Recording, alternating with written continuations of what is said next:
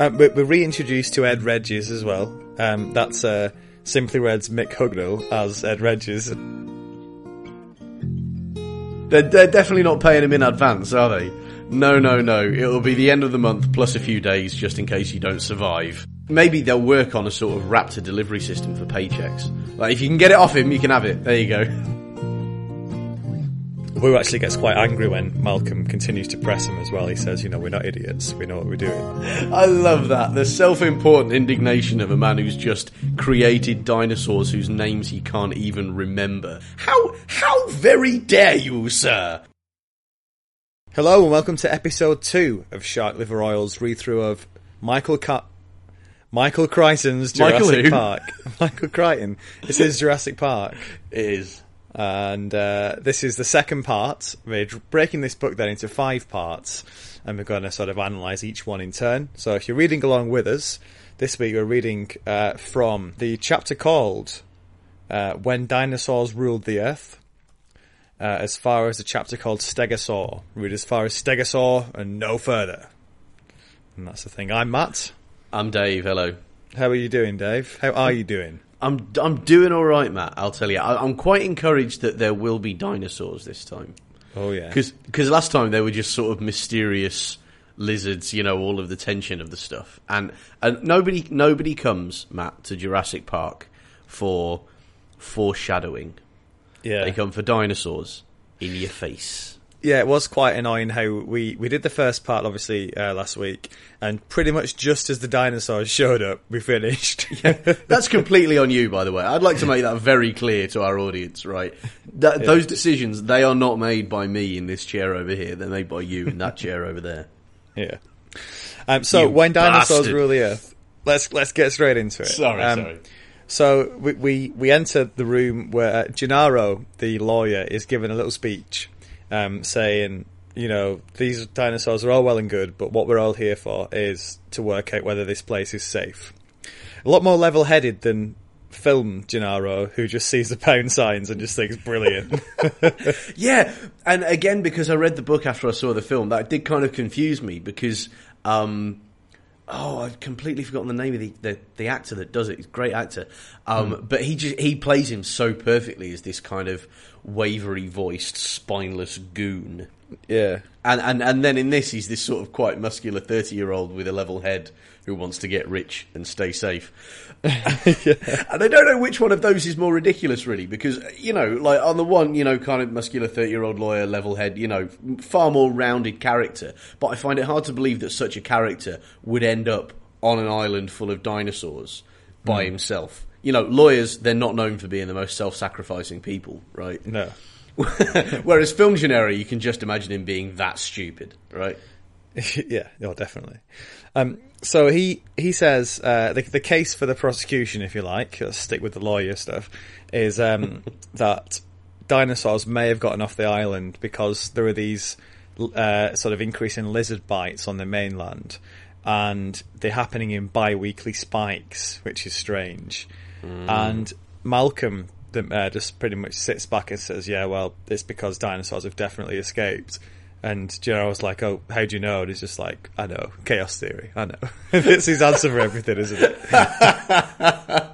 I wonder if he if he actually does still sort of give give serious consideration to it, or is he a human being who just happens to have looked across a perfect way of saying that he's always right about everything? yeah, yeah. I mean, you know, who's going to win the national? Oh, oh, it'll be it'll be that one over there. Why chaos theory? Okay. he looked funnily at a, bat, a butterfly earlier on, and that's almost a guarantee. surely he would say it's impossible to predict because tiny variations in the form of the horses will have massive the effects. Brush his hair this way, he's a winner. Brush his hair that way, it's all over. But there will be a slight rainfall in Glamorgan. Yeah, yeah. Um, no, so they're just having this talk about how the island may not be entirely safe, and this is when the helicopter arrives with uh, two children, and Gennaro hits the fucking ceiling. He's furious. And, and I think if, it would have been difficult to do this as a funny scene, given the kind of serious tone so far, very kind of journalistic tone of the book. But You'd love to have seen it, wouldn't you? Just just cast Gennaro as a sort of off the deep end sort of bloke. Just just pulling his hair, wandering around. I can't fucking believe you brought children to an island that's literally full of monsters. Actual monsters. Actual children. What's the fucking matter with you? Yeah, that is pretty much his his take on this. So what's happened is uh, John Hammond, uh, kindly old granddad, who may be a capitalist megalomaniac, has Kindly old grandfather, capitalist minor man. yeah. I mean that's a only. Only sort of uh, Richard Attenborough could have pulled that one off, couldn't he? Because he's with a plum. character. With a plum. Um, but so we- we're sort of moving into the chapter called the tour here, and the reason uh, Hammond's brought these two grandkids over is to it's clearly to soften up the um, the the people checking the safety of the park, isn't it? He's basically banking on these children injecting a bit of the essence of the wonder of it all into it. When Yeah. I, I get the impression he thinks, you know, when Grant and Ellie sees the look on these kids' faces, they'll fully understand the sort of power of the park and why it's here. The good parts, I suppose. Yeah, Um, yeah, yeah. For you, right? Is that in the slightest bit excusable? Um, well, if you are genuinely that convinced that it's safe, and you know, it's it's hard because on the one hand, I mean, we see the control room in a bit, and we see all the security measures, and it's very hard to see how anything could go wrong. Classically, um, but at the same time. A raptor did escape before and kill three people, and he knows that. But Yeah. But maybe it's going back to that thing um, that we said in the last cast, where it's a very sort of uh, black and white engineers, stroke scientists approach to life. This where um, a- an, an animal gets out, i.e., there's a problem, and they fix the problem, and it's fixed, so everything's fine. There's no sort of worry about the future. Yeah, yeah, Um, so yeah. Got a problem? Fix a problem. Bring children to the site of the previous problem. That's Yeah, putting your not? fucking money where your mouth is, isn't it? yeah, it's very, it's very, it's fair to say Hammond's very much all in at this point, isn't he? Oh, Bloody hell! I mean, but yeah, but uh, like just the very idea of going for that for emotional manipulation, you know, like I, I mean, fair enough. He's, you know, you. It's known that your average kind of very wealthy businessman got where he is usually by making decisions, and having them pay off. Hmm, taking a few risks. Yeah, and that does lead to a, I think, a false belief that you made all the right decisions because of something that's inborn in you, rather than the fact that you were lucky. And so, um, so maybe what we're seeing here is the sort of tragic end game of that kind of hubris. Uh, which, of course, is a whole huge theme of the whole of Jurassic Park, and one of the things I really love the book for as well. Um, But, but fuck, you know, like, oh, okay, so I've got this dodgy proposition, and it's not just dodgy-ish; it's dodgy. People have died already, dodgy. And so the way I'm going to offset this is by getting some people who I basically own to come and sign off on it, and to make sure of that, because I don't trust my money enough, I'm going to put my grandchildren next to them in order to emotionally as well as financially manipulate them into doing what I want them to do. Yeah. Like, there's just it's the sort of capitalism where there really is nothing is sacred, nothing is immune. But I do think that Hammond has convinced himself that it isn't dodgy. I think he genuinely believes that, or he's, he's convinced himself on some level Yeah. that it isn't. That everything's perfect here. I would agree with that, given the way he talks. Hmm. But given the way he talks, bloody hell! Yeah. Do you know? I mean, I mean, in all seriousness, how can you possibly convince yourself of that? well, everyone in the park seems to have. The, you, you don't really. I don't, I don't. everybody else is bought, aren't they? yeah, but if you if you still thought you, there's a chance you might get eaten by something that's just come back from 200 million years ago, you'd probably take the check and go, wouldn't you? That's. I wonder if they have like a delayed payment system for wages on the island. like they're, they're definitely not paying him in advance, are they? No, no, Yeah. no. It'll be the end of the month plus a few days, just in case you don't survive. yeah. or ma- maybe maybe they'll work on a sort of Raptor delivery system for paychecks. Like if you can get it off him, you can have it. There you go. Um, so the tour is told from Tim's point of view, who's the 11 year old. Um, slightly different to the book. This uh, Tim's the uh, older child, and hmm. Lex is the is the younger. So in, in the in the film, if you remember, uh, Lex is the sort of older, computery, nerdy girl, hmm. and Tim's the the younger one, and he's the dinosaur nut. Basically, hmm. in the book, Tim's both, and Lex is just sort of a his little sister. Who, I mean, she, she's got quite a good few lines in back chat, but beyond that, she doesn't really do. She she is a very very well sketched, infuriating younger sibling. Like Yeah. just really good at that, and and that would be amazing. That would be really great if she hadn't been so com- like just so comprehensively traded up as a character in um in in the movie where she's like really cool and like saves the day and stuff. And now she's just back being a little girl who can't really talk properly, you know. Yeah, it's interesting. I was watching an interview with uh, the girl who plays Lex in the film, and she was Oh, yeah. probably probably we'll go into this more when we actually cover the film. But um, she was saying that she was quite surprised that, or pleased that um, her sort of appearance in that film as the person, the one who was good at computers and all this, um, encouraged a lot of girls her age to actually go into computer science and stuff like that when the other eyes wouldn't, because it's such a traditionally male-dominated industry. Yeah, yeah, absolutely. Yeah, it's Isn't that kinda just cool. fucking brilliant? And I mean, and nowadays, of course, the people who saw that and got inspired into computer science are sort of early thirties. You know, the the really gifted ones will be technology leads at big companies and stuff, and that's just like that's great. I love that because these are people now working for Google and uh, and other other companies with um, better profiles, but still. Other companies are available. Other companies, other search engines are available. Just Despite what uh, they tell you. all the bases. Yeah. Absolutely, yeah.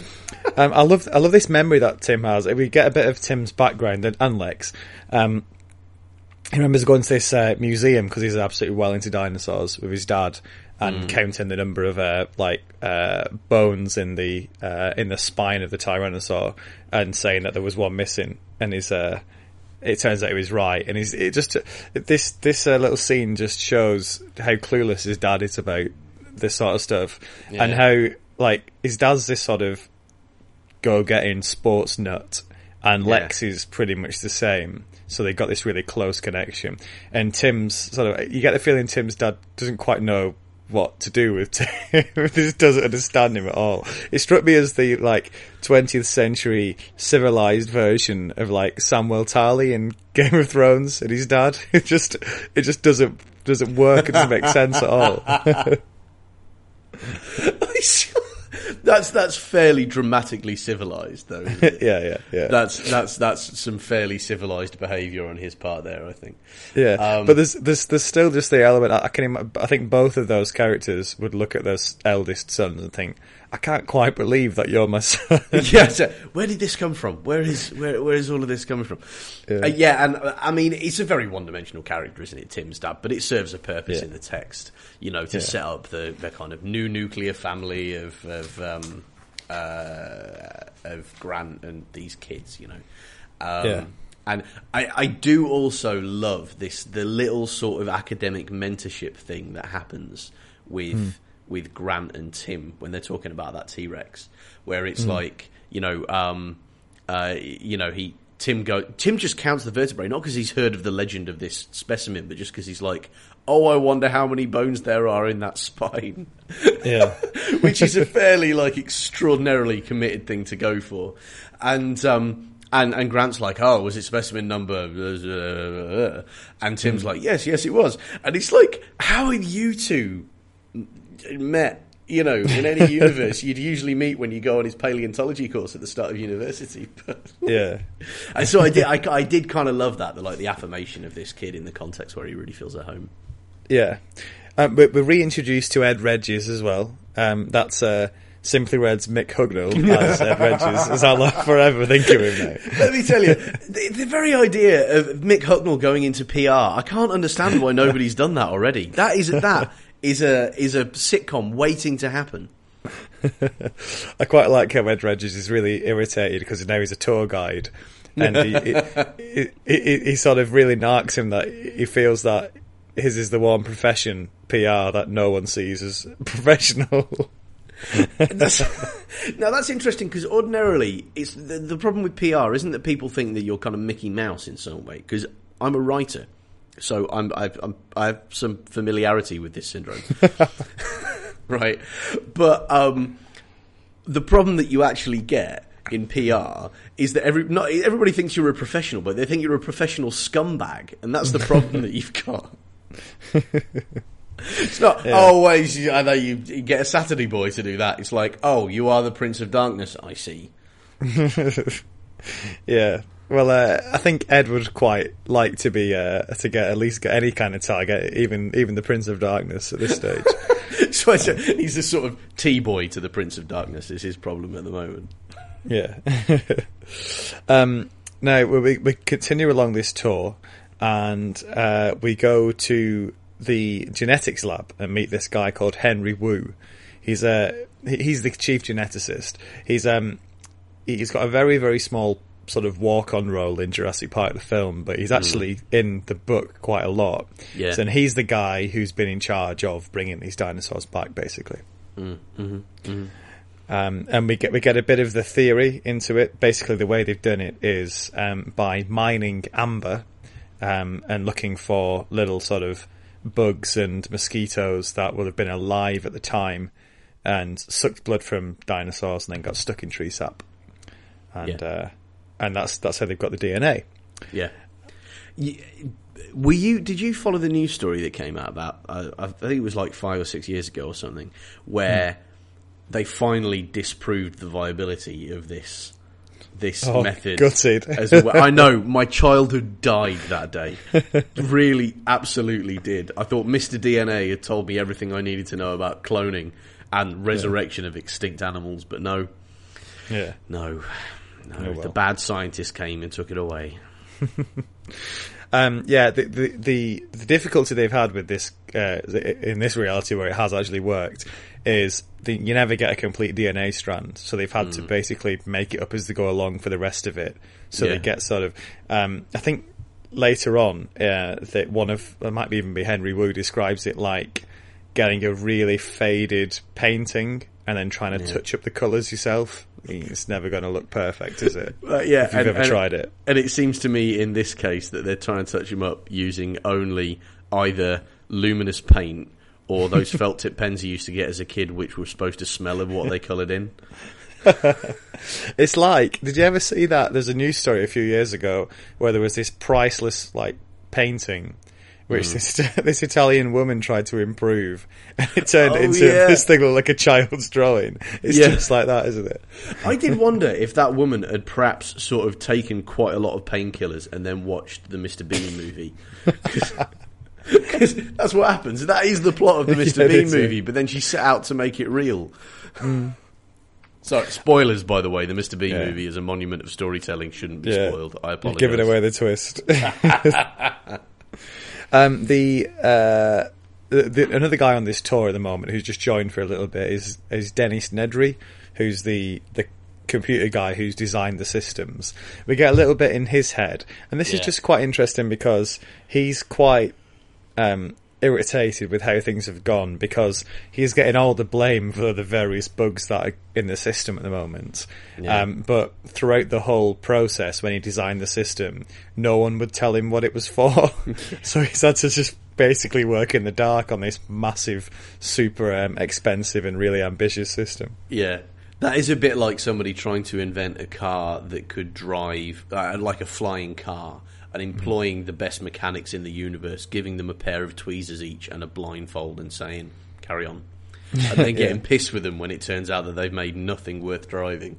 Like, Yeah. yeah, Nedry's supposed to be a horrible man, but I, I, I did feel for him a bit there, I have to say. Um, we visit the hatchery as well, where we this is we talked about this last time. The 0.4 percent survival rate of these animals. So basically, one in what about more, more than 200 actually Yeah. make it. Yeah. Um, and and then they visit the nursery as well, and they meet this little raptor baby. Yeah. Um, and and, uh, and none kinda these cute. none of these things none of these things are the 199 out of 200 which die. Mm. Mm. I'm, I'm not quite sure I follow you. What do you mean? Well, what are the odds of that? Like, what are they going to do? Just sort of like fast forward time a little bit. Go, oh yeah, that one's going to hatch, all right, yeah. Go on, take that down to where we're looking to impress these people who could shut us down and lose us hundreds of millions of dollars. You know, like how do they know? How do they know that that what? How do they know No, that, it's going to hatch? How do they know that it's going to, you know, that it's Well, it's a it's a different one. I think it's not a, it's not come out of the egg. Oh, Is it? yeah, no, but they, they go to the hatchery and they see him hatching, don't they? Or am I am I misremembering there? I think you might be combining the film with the Ah, book. So in the film, they see one hatch. In the book, they see all the eggs, and they go into this nursery, and one's just sort of knocking Oh, about. he's very smart, very very. I I do like that. Oh, Right, must chalk, it up one. That's me forgetting the book and the film and getting them mashed up in my head. That's the scoreboard one. That must be how you lost me then. I didn't know what on earth you were talking about. Oh, do you not remember the bit, Matt, where uh, where where you know the the the hatching in front of them and it imprints on John Hammond, and then Vince Vaughn spontaneously disappears, and Yeah.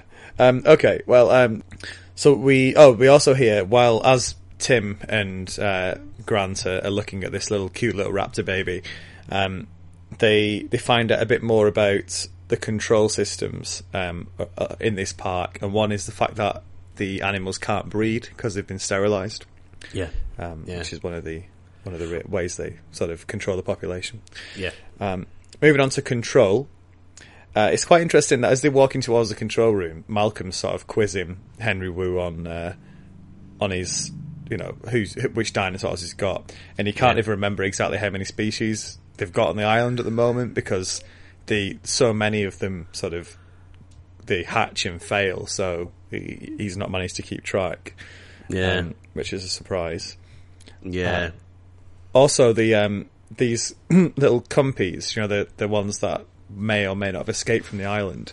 Yeah. It turns out they've got two massive squads of them, of about twenty five each, basically to solve a very specific problem on the island, which is some of like the larger dinosaurs produce an enormous amount of shit. and it turns out modern day bacteria doesn't break it down very quickly. Uh, now, how far down the line did they have to get? Given how long it takes them to generate dinosaurs and so on, Hmm. how much shit were they exporting from this island before they went and engineered at a rate of one every 200 animals these 50 beasts that were going to help them with the waste disposal? Because that's like, what, what is that, 50 times 200?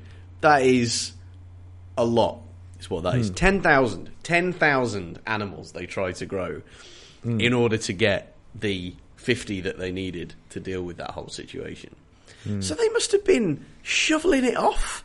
They must have been like, there's no way that place can still be a secret at this point because every casual labourer all the way along the Costa Rican coast is going to have been shipped out there at some point for the shit shoveling season, a new economic phenomenon on the Costa Rican coast. Yeah. So they, they they fixed the problem eventually because they found out these compies um, actually eat shit, literally. Uh, so they and then one and you know the the waste they produce is a a lot smaller and b um, breaks down a lot more easily. So they fixed that problem.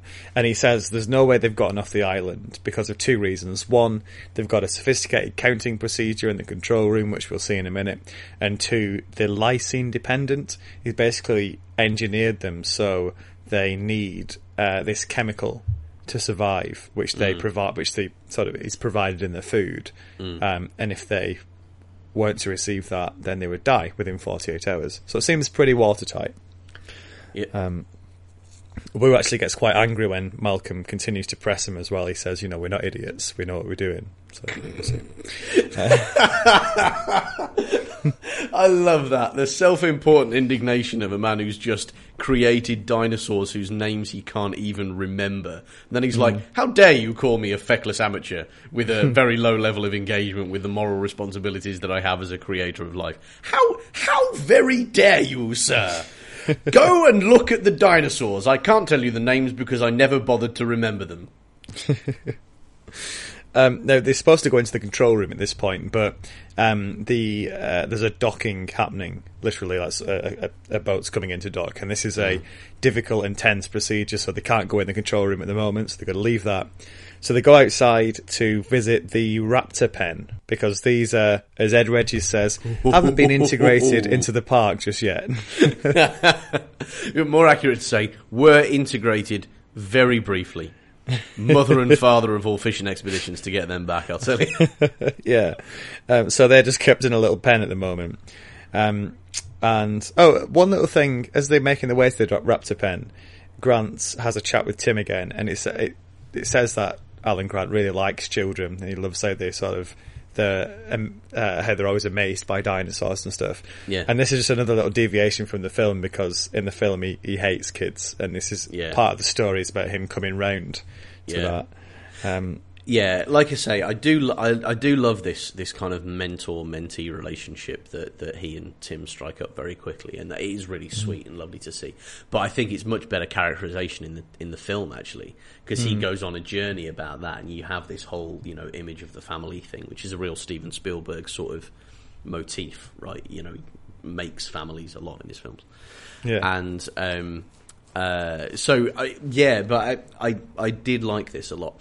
I tell you the other interesting thing about that little reflection of Mal- of um, Grant's is. So you read this sort of when you were still a kid, really, like before you were a teenager, right? Mm, yeah. Yeah, me too. And so I remember reading that passage and being like, like when he says, you know, kids remember the names so so vividly, you know, and so easily. And when I was a kid, I was just like, yeah, of course I did. Yeah, it's it's, it's a diplodocus. It's it's a it's a gallimimus. Like, what's the? This isn't difficult to do. Tyrannosaurus Rex. I'll be here all day. A patasaur. you know. Um, and it was only it's only now as I come back to read it again as an adult, like a like a number of plural decades after I first read this book, that I'm like, that is really extraordinary, actually. Yeah, yeah. you know, Yeah. just just you know, like you know, your vocabulary the rest of the time really does not reach six syllable words. When it comes to dinosaurs, you're all like Dromaeosaur. Yeah. Sure. Yeah, there was um there was one uh one of my uh, friends has got a, a, four year old lad and he said apparently he heard him because he watches Netflix a lot on his own now and um it was like he got up in the morning on a Saturday and his lad was in front of the telly watching like a um it was it was a dinosaur program or a shark program and it, and it was uh, the name of this monster was something like uh, Megasaurus or something, and you could just hear from the living room his his son just uh, like uh, repeating it, going Megasaurus, like trying to remember it so he could Oh, impress people later. Brilliant. I just, I, I thought you were going to go a different direction there because if he's not put the parental locks on, that could go south. I just- he goes and watches Aw. Netflix by himself, and I heard him the next morning going, "I'll kill you, motherfucker! I'll kill you in the face." No, no, no. He, With, apolo- he- he with has- apologies to your mates, kid, and your mate, obviously. He has managed to get the parental lock on. I no, sincerely I, hope. you know what? That, that you know what that is. That is me projecting my incompetence onto somebody else. I, I do not have children, but I'm fairly certain that I will. I will forget to turn off the parental, turn on the parental locks, and it, oh dear, oh dear, I'm deleting Game of Thrones. I tell you that for nothing. Uh, so they make their way to the raptor pen. Uh, they go past this goat enclosure. Wonder what that's for. Um, I quite like how Malcolm just goes, maybe they feed him to the dinosaurs. I was like, hmm, Do, do maybe they do. Do you reckon? Or maybe you're having mutton for tea. I don't know. Yeah. Or goat's cheese. Um, For the Maybe they- vegetarians amongst us on this dinosaur tour. maybe the chef's really picky and he only has like fresh ingredients. That's amazing. I will only use the finest, the finest God's cheese. After I have the cheese, you can feed it to the dinosaurs. I just don't care. Um, so, so they visit the raptor pen, and um, they basically get hunted from behind the fence, and it's the old bait and switch. So one of one um, sorry, the, the old bait and switch. Are you referring to dinosaur hunting tactics as if they're like a well-known, well-established trope of behaviour? Oh, the Yeah. old raptor bait and switch. yeah, The old when I say girl. when I say the old bait and switch, I mean the prehistoric bait and Oh, switch. zing! So it's basically yeah, there's one raptor staring at them, and then two others from either side actually attack, and obviously they just hit the fence and then run away.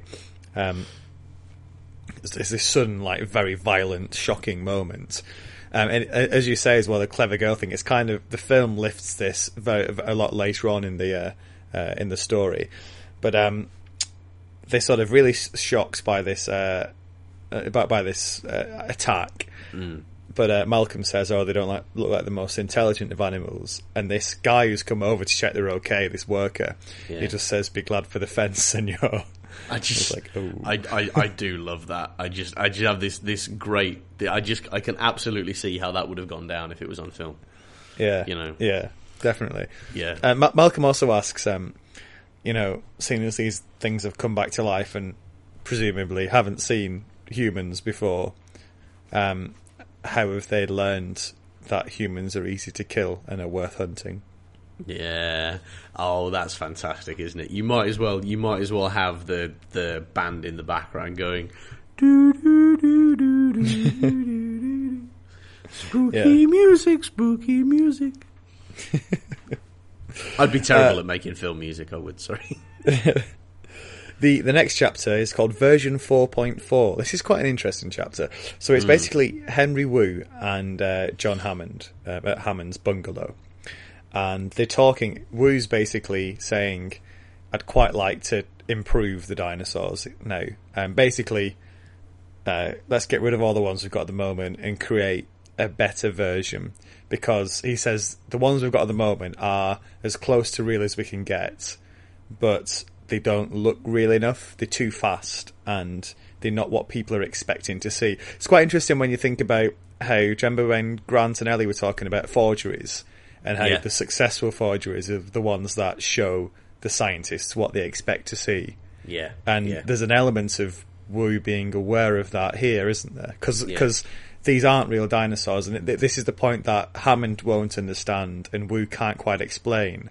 These are the re- this is the closest to reality they could get, but it's still just sort of someone doing the best to colour in a faded painting. Yeah, yeah, yeah, yeah, very much. And I do think there's this interesting thing, isn't there? Is like the book. I quite like that the book's sophisticated enough to kind of raise all these questions about, um, you know, because ethics and hubris and and human self importance and you know playing God and the rest of it.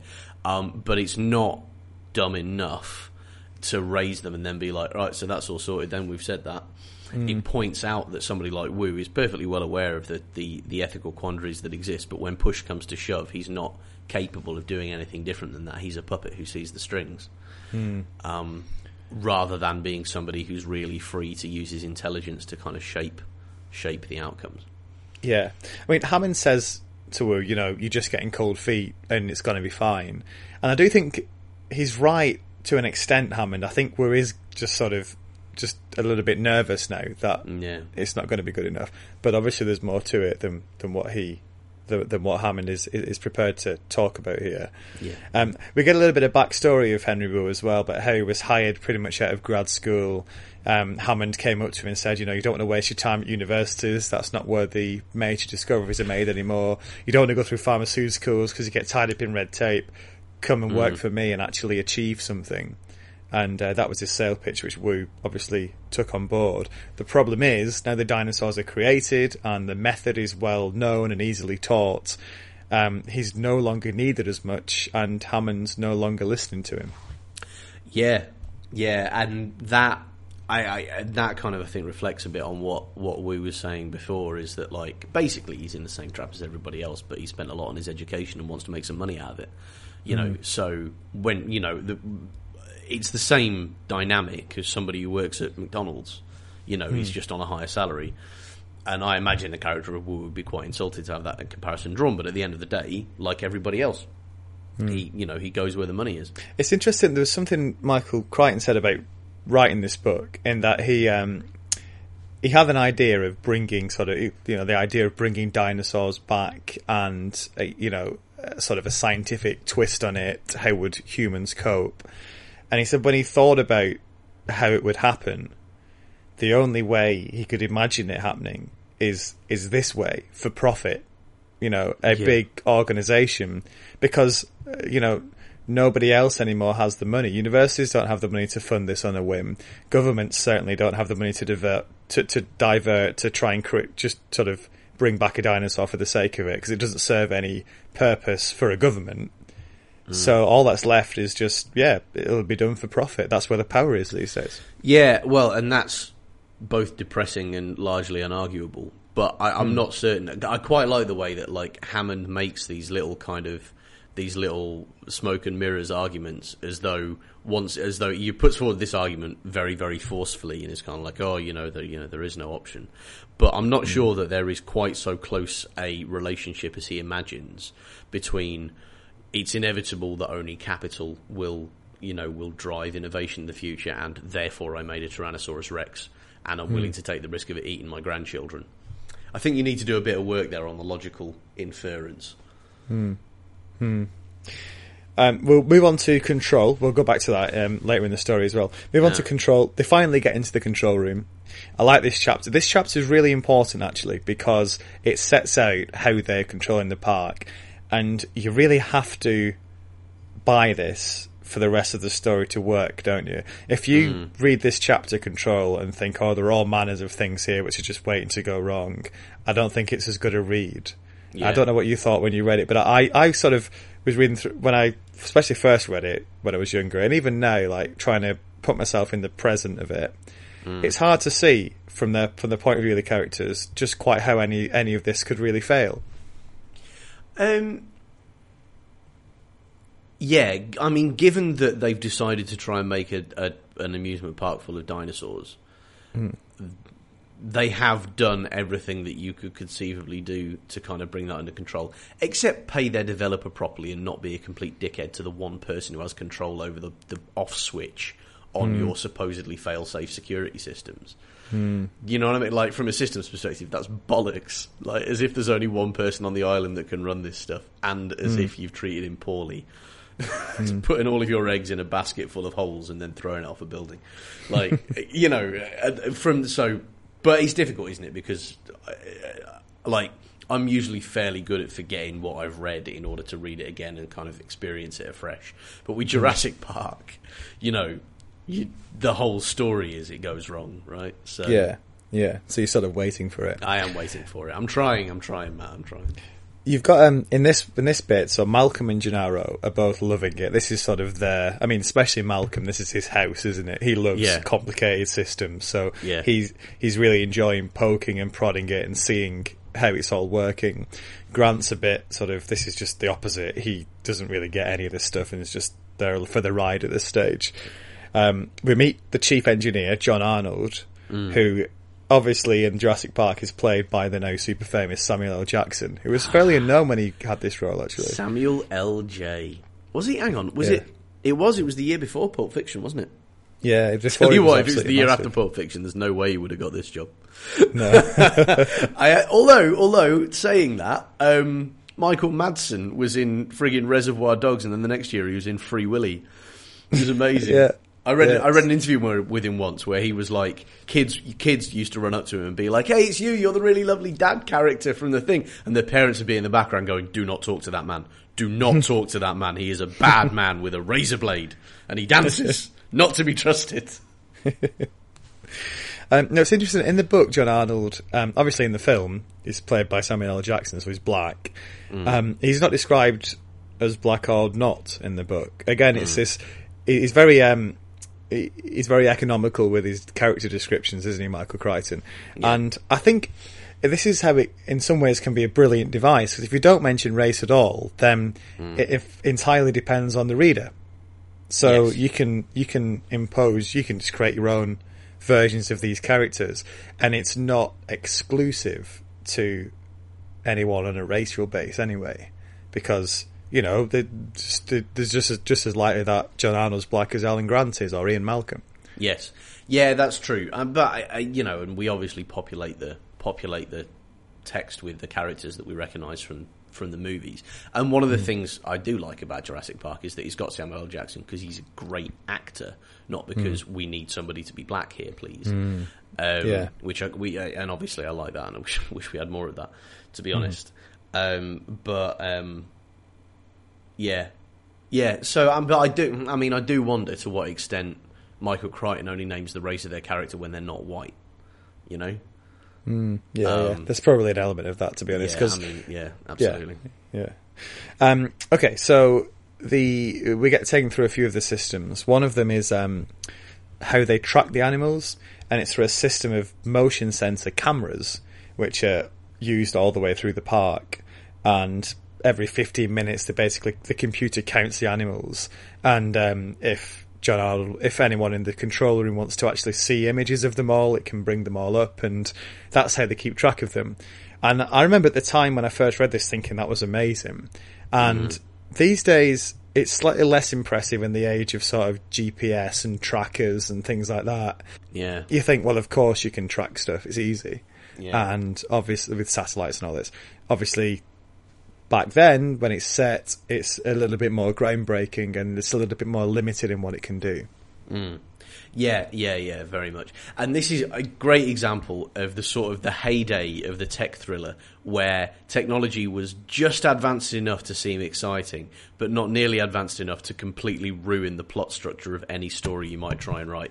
Because mm. nowadays, almost every piece of tension could be unlocked by having somebody's phone number. And if not having their phone number, then going searching for their Google Plus profile, their Facebook profile, their profile on Twitter, tweeting them, finding them somewhere else. Do you know what I mean? Like it's it's Yeah. now almost impossible not to have people connected if they don't want to be. And that that apparently, uh, you know, I'm told for people who kind of write scripts for TV and films and stuff, it's a complete fucking nightmare because you can either have them doing stuff in like the mid 80s just in 2012 clothes, or you know, you can try and work out how a plot can revolve around mobile phones. Um, Yeah. yeah. I'm not sure how much mobile phone coverage you get on this island, but then you could always just stick a tower on it, couldn't you? So yeah, Yeah. you're right. Yeah, yeah, yeah. It would be an oversight on them in a in a sort of technically advanced, complicated system if you weren't to include mobile phones. Uh, no. Oh, and that, and that'd get you the best TripAdvisor reviews in the universe, wouldn't it? Because, you, you know, if you pulled it off, if you genuinely astonished the world with actual frigging dinosaurs no Wi-Fi. and no Wi-Fi, people would come back and be like, posting this review a few days after my visit, since there was no fucking Wi-Fi. One star.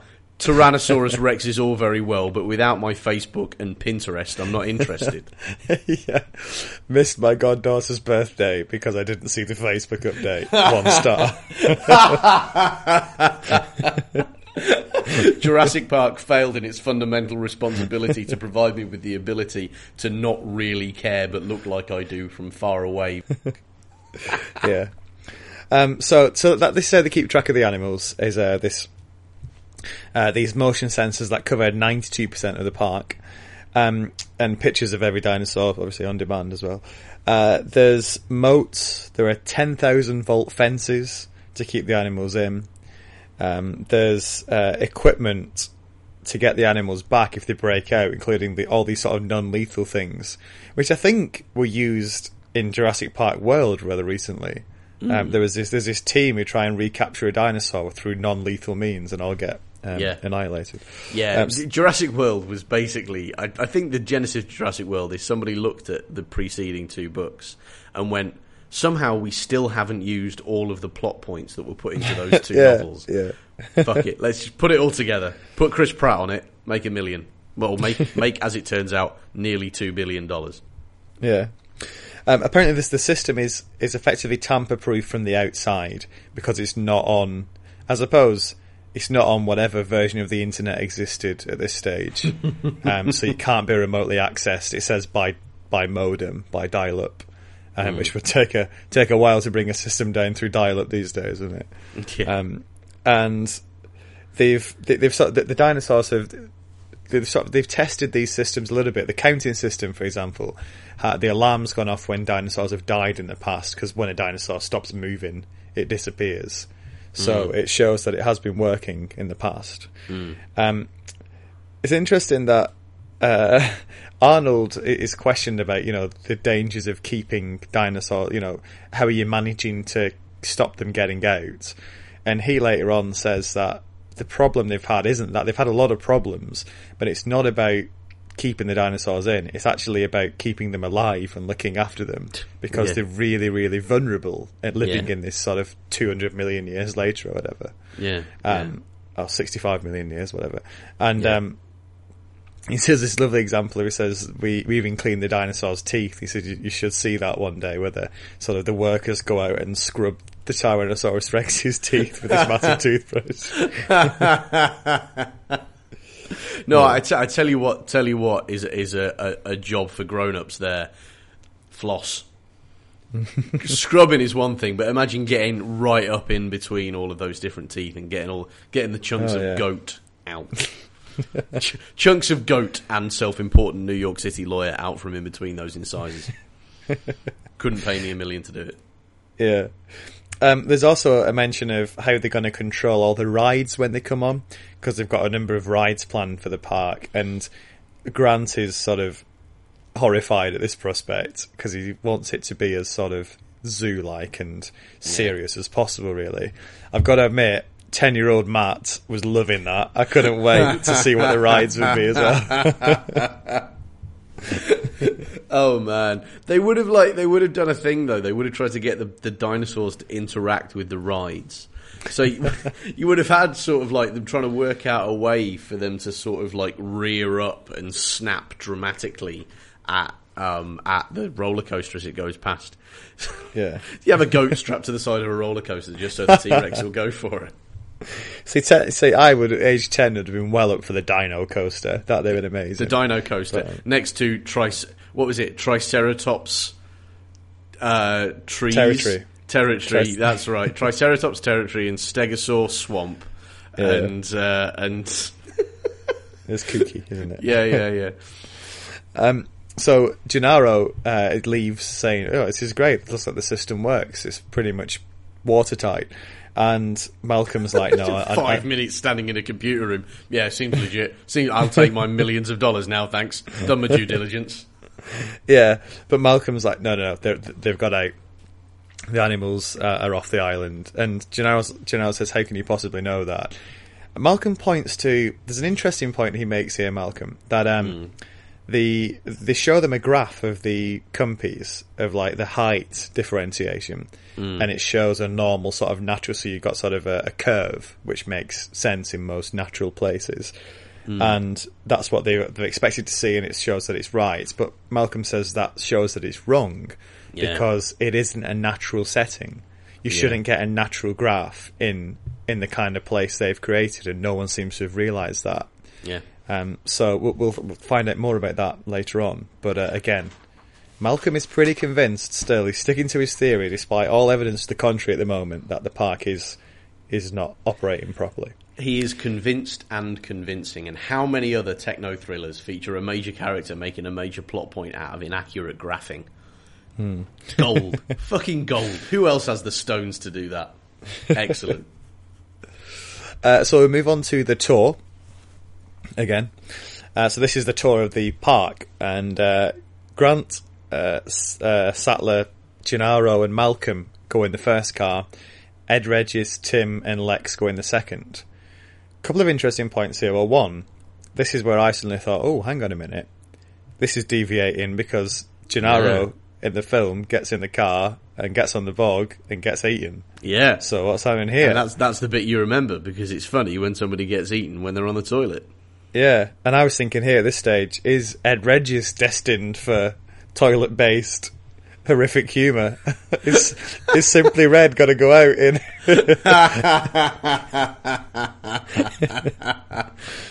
we will have to see.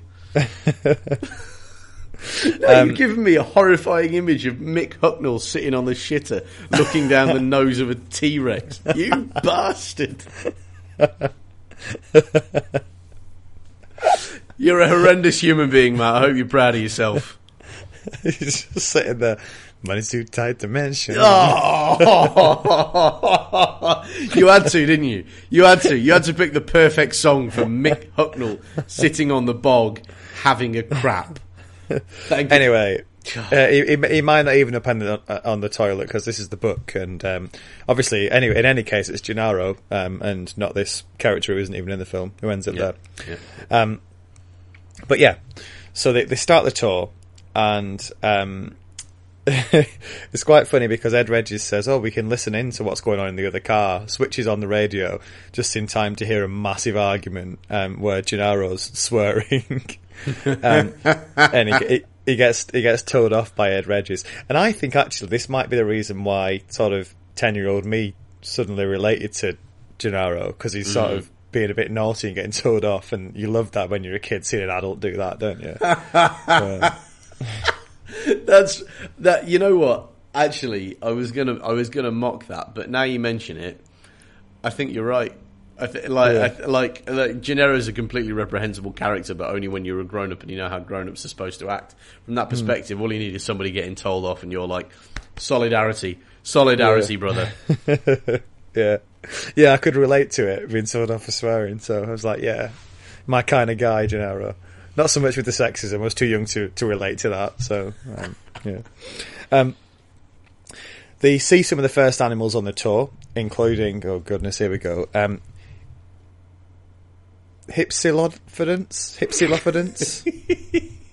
That's as close as I'm getting. I'm not. I'm not checking that one. I, uh, And- yeah, and I'll tell you, I'm not about to try it because you, you're you're in the seat where you have to try and come up with pronunciations for these. I just go the dinosaurs, the big ones, like in like in the Lost World movie. I'm Pete Postlethwaite, Postlethwaite going, there, Yeah. Elvis, the Pompadour, there, there, him over there. yeah. Um, yeah, I'm not going to try that one again. I see if I was 10, I'd get these straight away. Um, but they, they, they seem to be uh, Oh, known as Matt. hipsies for short. sick, anyway. ten, sic transit gloria est, tempus fugit. None of us can remember how to pronounce hypsilidophylidontidibidi-hibbidi-hibbidi-bap. yeah, those ones. There's also there are also uh, in the trees, which are these are the smaller dinosaurs that seem to jump from branch to branch. Um, this is different from the film as well because the first exhibit's a success. You know, they all turn up and it's quite cute, and they see them Yeah, all. In yeah. in the film, they're sort of just some no show. Yeah, Um, do, yeah, yeah. I actually, inspired by the first by the first round of uh, by the first episode of this, I went and looked at a few a few classic scenes from Jurassic Park on YouTube, and I damn near ended up watching the entire film just by just because everything's a classic scene. But one of the ones I watched early on was um, Jeff Goldblum's peerless asshole behaviour, knocking on the camera. yeah, You do intend to have some dinosaurs on your dinosaur tour, right? Hello? And then just John Hammond close to tears, just like, I really hate that man. Yeah, classic. Anyway, it's worked in the book. They, they've turned up the dinosaurs, which, which helps. Yeah. Um, we go back to the control room. Uh, Muldoon, Robert Muldoon, this uh, who's the guy, the warden, the park warden, who we haven't really been introduced to yet. He's just sort of brooding in the corner. He just gets slowly introduced. I think the first time he's it, the, there's the docking going on and he's all stressed. Yeah. The second time he's just sort of standing in the corner, looking a bit like a badass, um, but not announcing his presence yet. Yeah. Um, we get we get to find out a bit more about John Arnold, a bit of his background. Turns out he he built some of the rides at Disney World, and um, There you go. he's he's a bit he's got a bit of he's got a bit of a reputation as a serial worrier. Um, and he says that basically we've got all the problems of a major park, like theme park, and a major zoo rolled into one. Oh, and the dinosaurs are all, you know, hundreds of millions of years old. And out of their natural habitat. Yeah. Yeah. Um, it's, I thought it was really interesting to see just the massive difference of how he is when he's just on his own with the other staff, Yeah. and when he was talking to the people who were assessing the park, and it was all sunshine and rainbows. Yeah. Yeah. Yeah. Well, I mean, because you don't want to be seen to be in charge of something that's failing, right? Oh no, You no, want- yeah, you know, you you put the best possible spin on it, but you're right. You know, and it does speak a little bit to the kind of how much people how much people are willing to keep behind their teeth until it all blows up in their faces. Hmm. Um, yeah, Yeah, so um, we uh, so he, ta- he talks about some of the problems as well, which are quite interesting. Uh, the the belief still from John Hammond is that these animals eventually are trainable like any other animals are, um, which is a logical thing to think. But Yeah. you know, there's not really any logic you can make with these animals because they're so Well, exactly. they're so far removed from anything we know. You know, and that's the point that they make here. yeah, very much.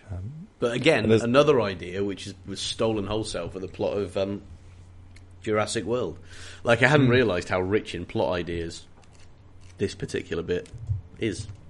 Yeah, yeah, and I do like that about the about the new film, how it you know it reaches back and and, and does it like take some of the good ideas that haven't been used yet from the book. And you're, you're right; it's such a rich book for that, isn't it? For ideas. Yeah, it is. Um, there are also a number of problems with the system which Nedry is uh, trying to fix. He's basically. It turns out he's not normally there now. He's just set it up and left. Um, and John and John Arnold knows how to operate most of the systems to keep it running. But um, he's come in on a sort of a weekend fixing mission and suddenly realised that the list of problems is far longer than he ever expected. Um, I quite like the my favourite problem, my favourite bug, is to do with the auto poop uh, system, which is, is basically designed to check for parasites in like the animal's shit. Yeah. and um, it, it seems that there's a bug in it, so it always thinks that the animals have got this parasite, which I'm not even going to attempt to pronounce. Oh, Um, Matt, you, no, you can't tap out of that fight. That's that's what Jurassic Park's about. Okay, Phagostomum venulosum. You had that ready to go, didn't you? I, I walked directly into your go. trap. You were prepared. Honestly, just read it off the page. You can't, you Oh, can't you see, see, what it- anyway. professional, Matt. Yeah. Professional. sounded out. Um, then, so it, it accidentally finds this uh, this virus or parasite, Hmm. and then automatically dispenses the medication. And if the handlers remove the medication manually, an alarm goes off, and they can't switch it off. And it's just the most. It just it really spoke to me this because it's just sort of I've had the experience where there's all this like system which works a certain way, and if Yeah. you fall out of it and something doesn't work, then all the like the, the backup systems make it even harder to get right. It's so annoying. yeah, yeah, you throw in shit as well, and it, you can't be funnier, surely. yeah. Um, they've had a lot of problem with waste, haven't they? With animal waste, it seems to be one of the major issues they've had when you take take into account the compy problem as well. Yeah, yeah. Um, anyway, uh, there's a, a couple of other animals that they see. Um, the Dilophosaurus is one of them, uh, and the Ah. Triceratops. That's the one Uh, we can all pronounce, eh? Oh yeah, that's a famous one from the film. And uh, it looks like the Tyrannosaurus Rex is coming up next, which uh, is oh yeah, I was I was ready for this now by this stage. I was like, bring it on! And then you turn the page to the next chapter, and it's called Big Rex. And you're like, oh yes, it's going to get a proper introduction. This this one. Um, turns out it's, Big Rex is a late dinosaur. Uh, do you remember the Compies were 220 million years ago? Yeah. The Rex was uh, about 115 million years later. So I think actually he's um, almost as close to us as he was to the Compies. And it, Um, that, I have to tell you, for some reason, this is a very powerful way of getting me to understand geological time. Right? Yeah. Because, I mean, because from where we're sitting, it's sort of like like how a mile in distance can be very short if you're looking at it on the horizon. You know, it's just, Yeah. ah, you know, it all looks this similar distance, you know. And our brains just can't conceive of that amount of time.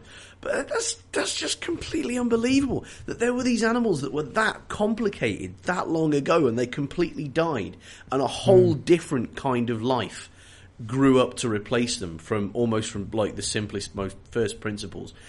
And that that has happened like 5 times on, Yeah. in, in the planet's history. I, I appreciate that I'm getting a bit Brian Cox here, but still, that's fucking incredible. That's just absolutely amazing. Yeah. When I was little, there was this. You should probably guess I was into dinosaurs. There was this dinosaur program we used to always watch, and it was um, like this little documentary. And one, the way that the presenter explained sort of that time passage, yeah, it shows how long ago it was. He stood in front of the World Trade Center, Yeah. and he sort of said, "Right, this is the Cretaceous, and it's sort of, this big green bar goes up to like halfway up the the, the skyscraper. Yeah. Then here's the Jurassic, here's the Triassic, whatever, and then like here's the bit with mammals." And then here's our entire human history, and it's just this little sliver Yeah, at the very top. isn't it? It's and just actually, amazing, and, isn't it? Um, Michael Crichton gets into that in the next book as well. He has he has the characters sort of discuss like how little time humanity have been around, and makes Hmm. the great point that they're like, you know, I think there's a line: "Let's not put on airs." You know, some some apes have been around for 150,000 years. Humans, 38, Hmm. if that. And and we 38,000 years is a long time ago. But Yeah. compared to how long a T Rex was around for, just Yeah. incredible, just absolutely incredible.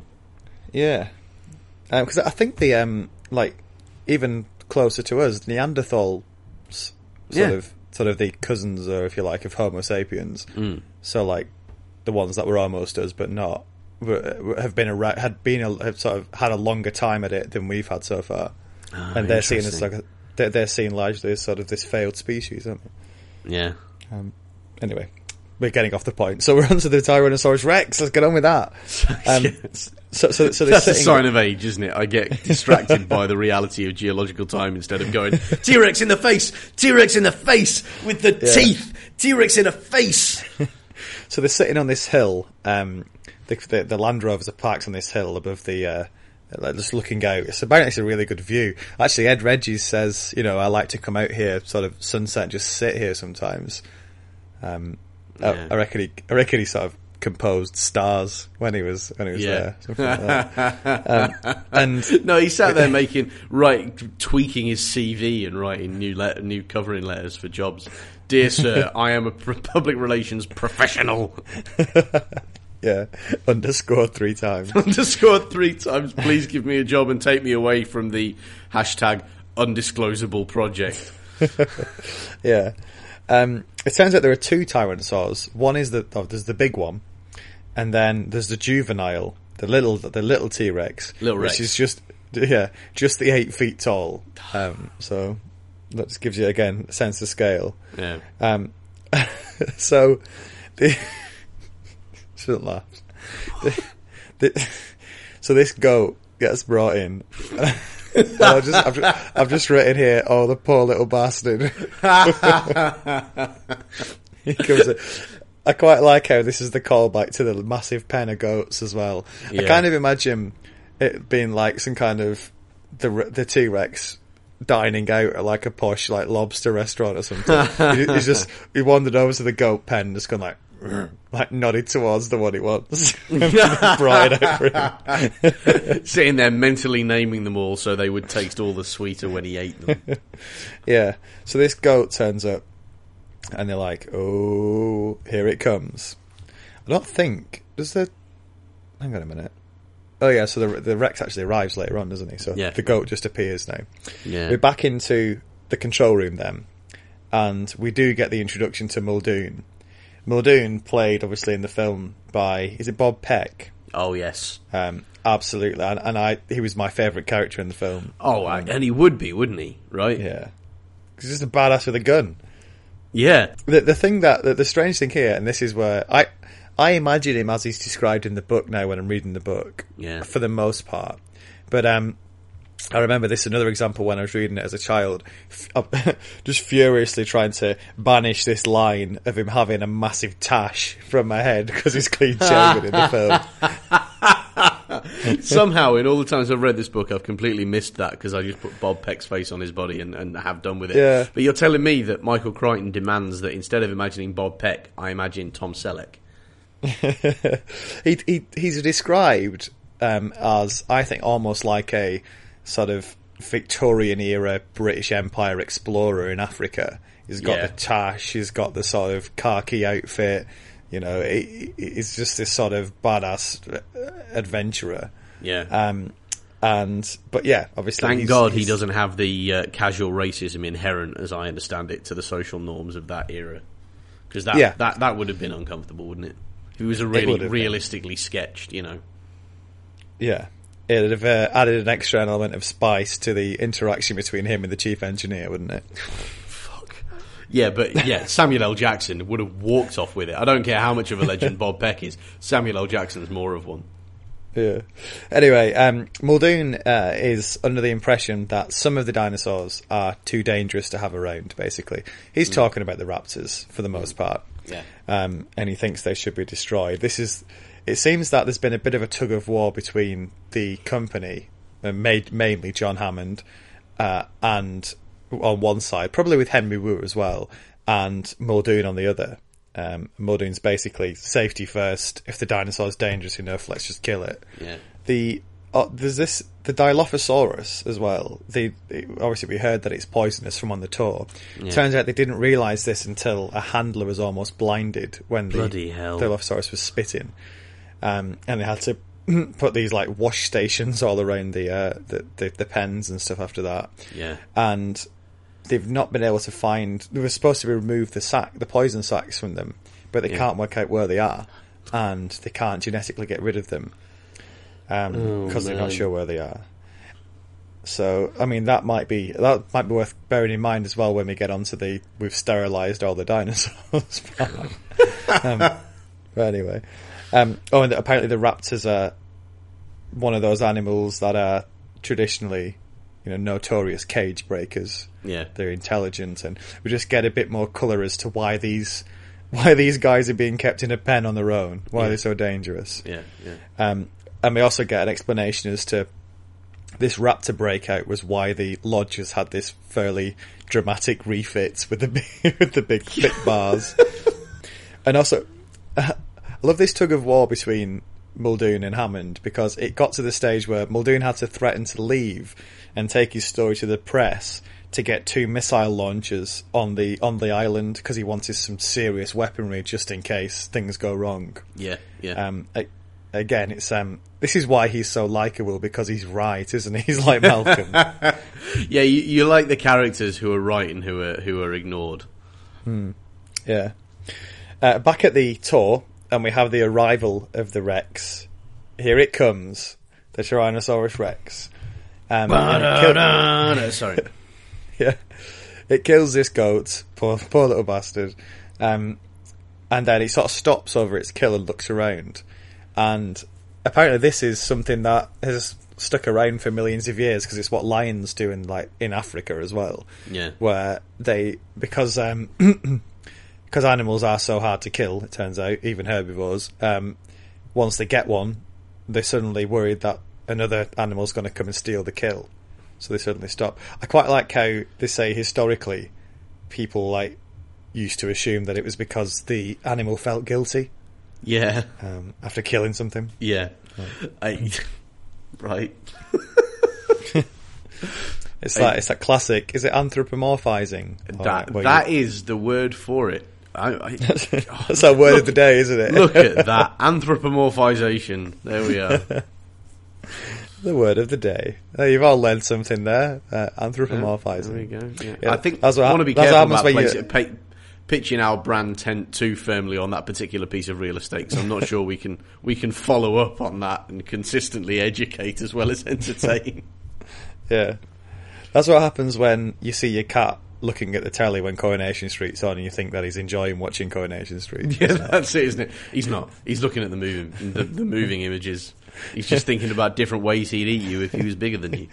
Yeah, to be honest, most of the people watching it aren't enjoying it, so the cats have got no chance. uh, okay, um, so then the, uh, the the sort of the uh, once the the Rex carries the kill off, this uh, little voice comes over the tannoy, uh, Richard Kiley, spared no expense, saying, "Ladies and gentlemen, Tyrannosaurus Rex." And you're like, "Oh yeah," and then you see Gennaro's wiping his forehead, looking pale. I'm not surprised, considering what happens to him in the film. Be shooting it too. Well, you think he's hearing the echoes of it across possibility space? I've heard somewhere in the universe, the multiverse of stories and reality, that this does not work out well. I love that idea. I absolutely love that idea. That's why he's looking a bit pale. There's this sort of feeling coming across through like- the multiverse. Something tells me that hundreds of millions of people have played hundreds of millions of dollars to watch this going badly for me. Yeah. Um, the the final chapter for today, we're back with Control again. And um, over the intercom now, you can hear Gennaro basically shitting his pants. He's just saying about how dangerous it would be if this thing got loose. Yeah. It's, uh, it's not had the effect that Hammond was hoping for. Yeah, his lawyer has denoted directly to type, hasn't he? Just being like the the very the liability, John, the health and safety man, the health and safety. Yeah, and both Hammond and Henry Wu just can't believe the negativity. They're like, this is ridiculous. We've just seen the greatest sort of predator on Earth, and all they can think about is what's going to happen if it gets out. Yeah, Um, uh, but Muldoon shares the concern because this sort of reminds him to um, about how dangerous they are. I suppose I don't know. It just sort of pushes him to go downstairs to the like armory area and check everything's there. You can see. I quite like how it's just this sort of. He's got this nervous energy, hasn't he, Muldoon? He's he, he's really he's quite really quite nervous about how this is going, mm. and he's in, instinctively is not comfortable, and it manifests itself in him going down to the armory, takes this launcher, sticks it in the boot, and sort of wanders back up, which in hindsight turns out maybe a bit of a schoolboy error, but. you know, because he got it in a secure place and they've just moved it to a less secure. But he's thinking, I suppose, speed. Yeah. If things yeah, go yeah. south, I Yeah. need to be ready as soon Yeah. as possible. hmm Um, would you, would you, so, I mean, did you think this was a bit of a strange episode for him just to suddenly decide to do this? Yes, I did. yeah, there- there- there's there's no denying that is a questionable decision. But I mean, you could be forgiven for sort of being knocked sideways a bit by the, you know, the, the, the dramatic changes of uh, in in worldview that you're experiencing. That is, after all, a T Rex over there. After that, maybe everything seems reasonable. Yeah, I think it's the fact that um, they've always known that the animals out there because they go out and feed it and stuff. But this is the first time people have gone out in the cars for goodness knows how long, and it's Yeah. just bringing the sort of the immediacy home to these people again as well. Absolutely, That- yeah, yeah, and, and we've seen before the, the, the almost astonishing kind of standoffishness of um, of you know Henry Wu, the guy who made the dinosaurs, not knowing how many he has, and everybody just, just kind of wanting to look at a dashboard and be told what they want to hear in terms of that graph and the rest of it, and so it's just yeah, you know, whatever. So there there definitely is this kind of you know, return to earth with a bump, or perhaps take off, take off with a rattle. You know, as people start to actually really experience again. Oh yeah, there's fucking dinosaurs. That's n- notable. Yeah. Uh, the the cars continue along to Sauropod Swamp.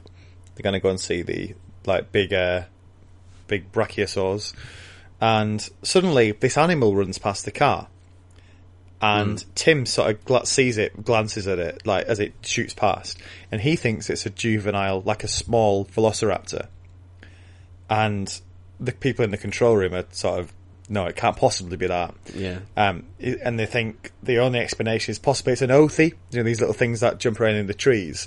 He Yeah. says they're always, they're always jumping the fences. Yeah. Um, so And I love that he's very standoffish, and very kind of very casual about that as well. Like, oh yeah, some of the dinosaurs they just leap the fences. yeah, but I, I, well, and they don't die, but but apparently it's enough to keep in a T Rex. Hmm? Hmm? Slight Yeah. failure there, I think. I suppose if they jump from tree to tree and you got two trees next to the fence, just cut the tree down. But anyway, Yeah, but yeah, but how do you how do you go around putting together that work group? Now, I need a volunteer. Stay with me.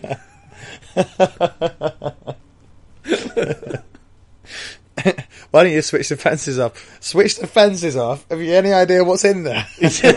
no, what I need you to do is to crawl through the fence. Stay with me. Holding a long metal saw and deal with that tree the way God intended when there's a T Rex around. I just love the idea of them. Let's just do it. Let's just you be the construction guy, right? Well, 'cause- right. So we drive, we drive out to the fence. There's this ten thousand volt fence there on. So I've got this. Uh, oh, hi, hi, uh, hi, Gutierrez. How's it going? Um, so we've got this. Uh, old son. we've got this chainsaw. There are a lot of branches just overhanging the fence there. So we're going to need you to just go up and just just chop those down if you can do that for us. Is that all right, Gutierrez? Ah, Don't do the accent. you don't have to do the accent. I wasn't about to do the accent. I could. I think it should be perfectly clear that any Spanish I speak, accented or not, will be appalling. So. I just. No. I wish there was some way to kind of to kind of express in sound, like the the the feeling of just like looking around, swiveling your eyeballs all the way around, looking for any way out of this palpably ludicrous situation. You want me to. You to in. Right. Can I quit? Is that something I can do? yeah, that's the it's like. It'd be, it'd be like, uh, there's it's a ten thousand volt fence, and if I go near it, I'm going to get electrocuted with ten thousand volts, and I'll die. and like Hammond's just like, hmm.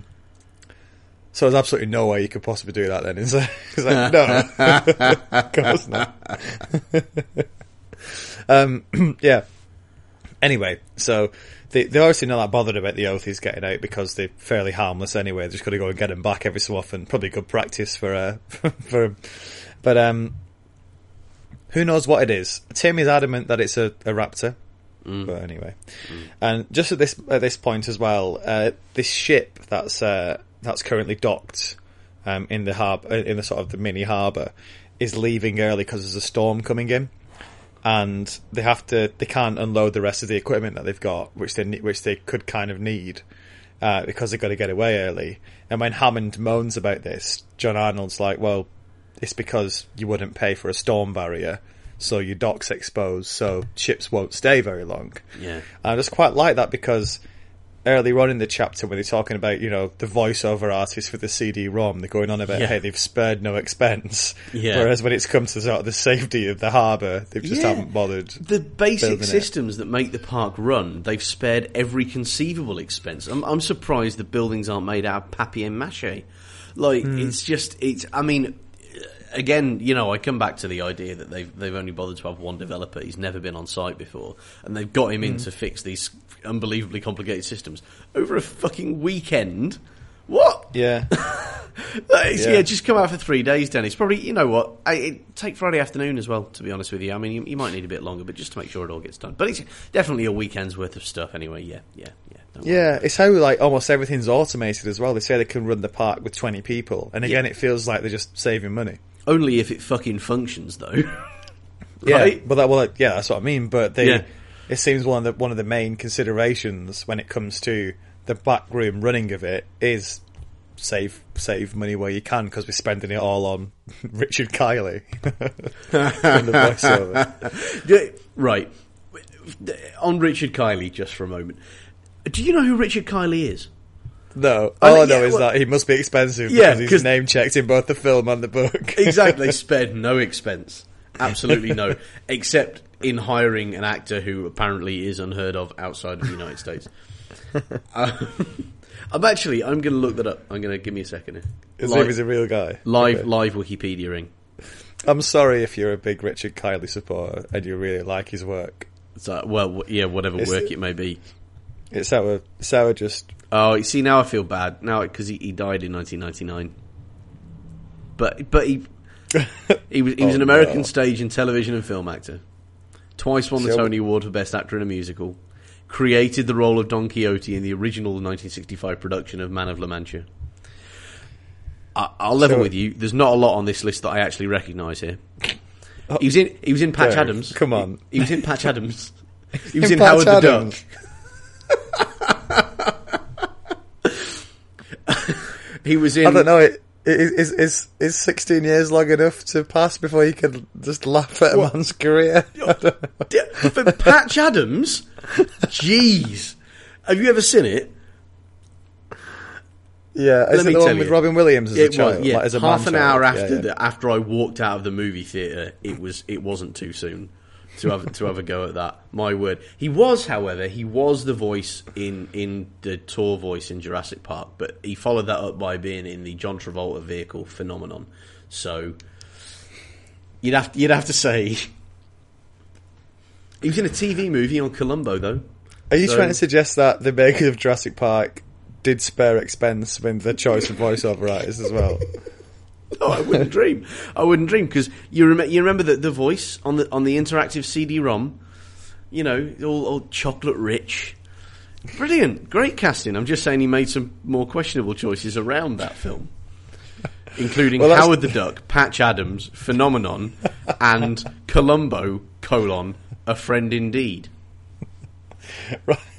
So that's well, that's Richard Kiley. Everything you didn't know and wish you did about about Richard. Ah, you get more Um, bounce to the ounce with Shark Liver Royale. I'll tell you. Yeah. Uh, this, this chapter ends with them reaching a, a Stegosaurus, and um, and that's where we stop for today.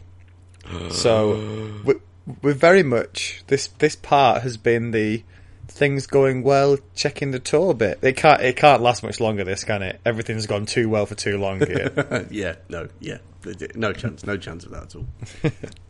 well, if you're reading along with us for next week, read from Stegosaur as far as a chapter called "The Park," rather mysteriously.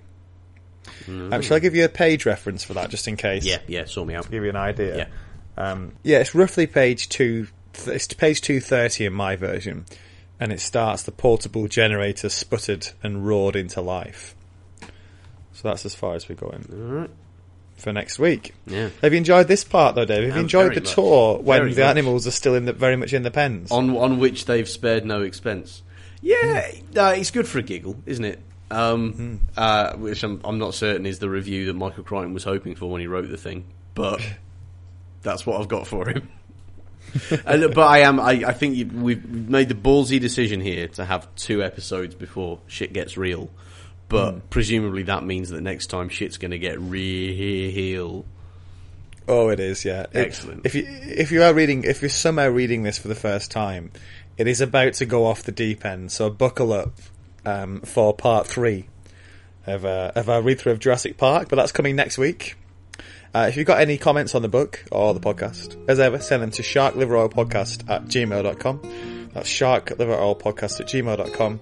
Or you can get us on Twitter at sharkliveroil with Airfear on Twitter as well. Don't worry about that. Yeah. Until then, Dave, stay safe. Stay inside the vehicle. It won't do any good, Matt. It, it won't do any good. That's that's the that's the regulations. Spoilers. See you next time. Liz.